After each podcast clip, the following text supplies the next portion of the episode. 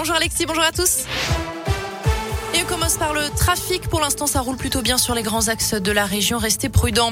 Bison Futé a dévoilé ses prévisions pour cette fin de semaine. Ça va se charger dans le sens des départs, notamment sur la 7 dès aujourd'hui et demain.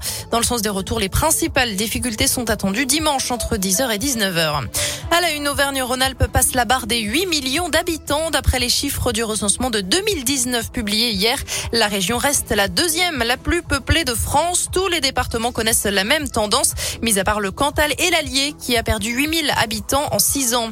La France a de nouveau franchi un record de contamination au Covid, plus de 200 000 cas lors des dernières 24 heures. Chiffre dévoilé par le ministre de la Santé. Hier, Olivier Véran a été auditionné par l'Assemblée nationale.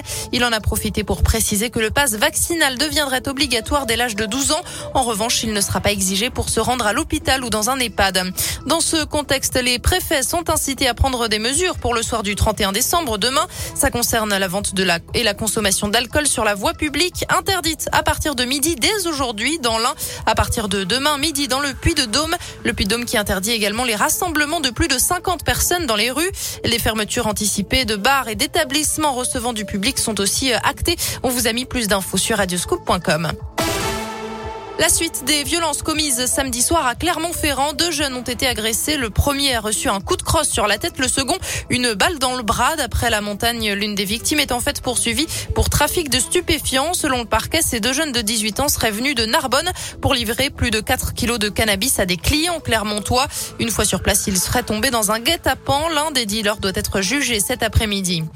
Une intervention peu banale hier à la mi-journée du côté d'Écully, près de Lyon. Les policiers se sont rendus chez une médecin. Cette dernière est soupçonnée d'avoir injecté du sérum physiologique à des patients à la place du vaccin contre le Covid-19. Sébastien Riglet.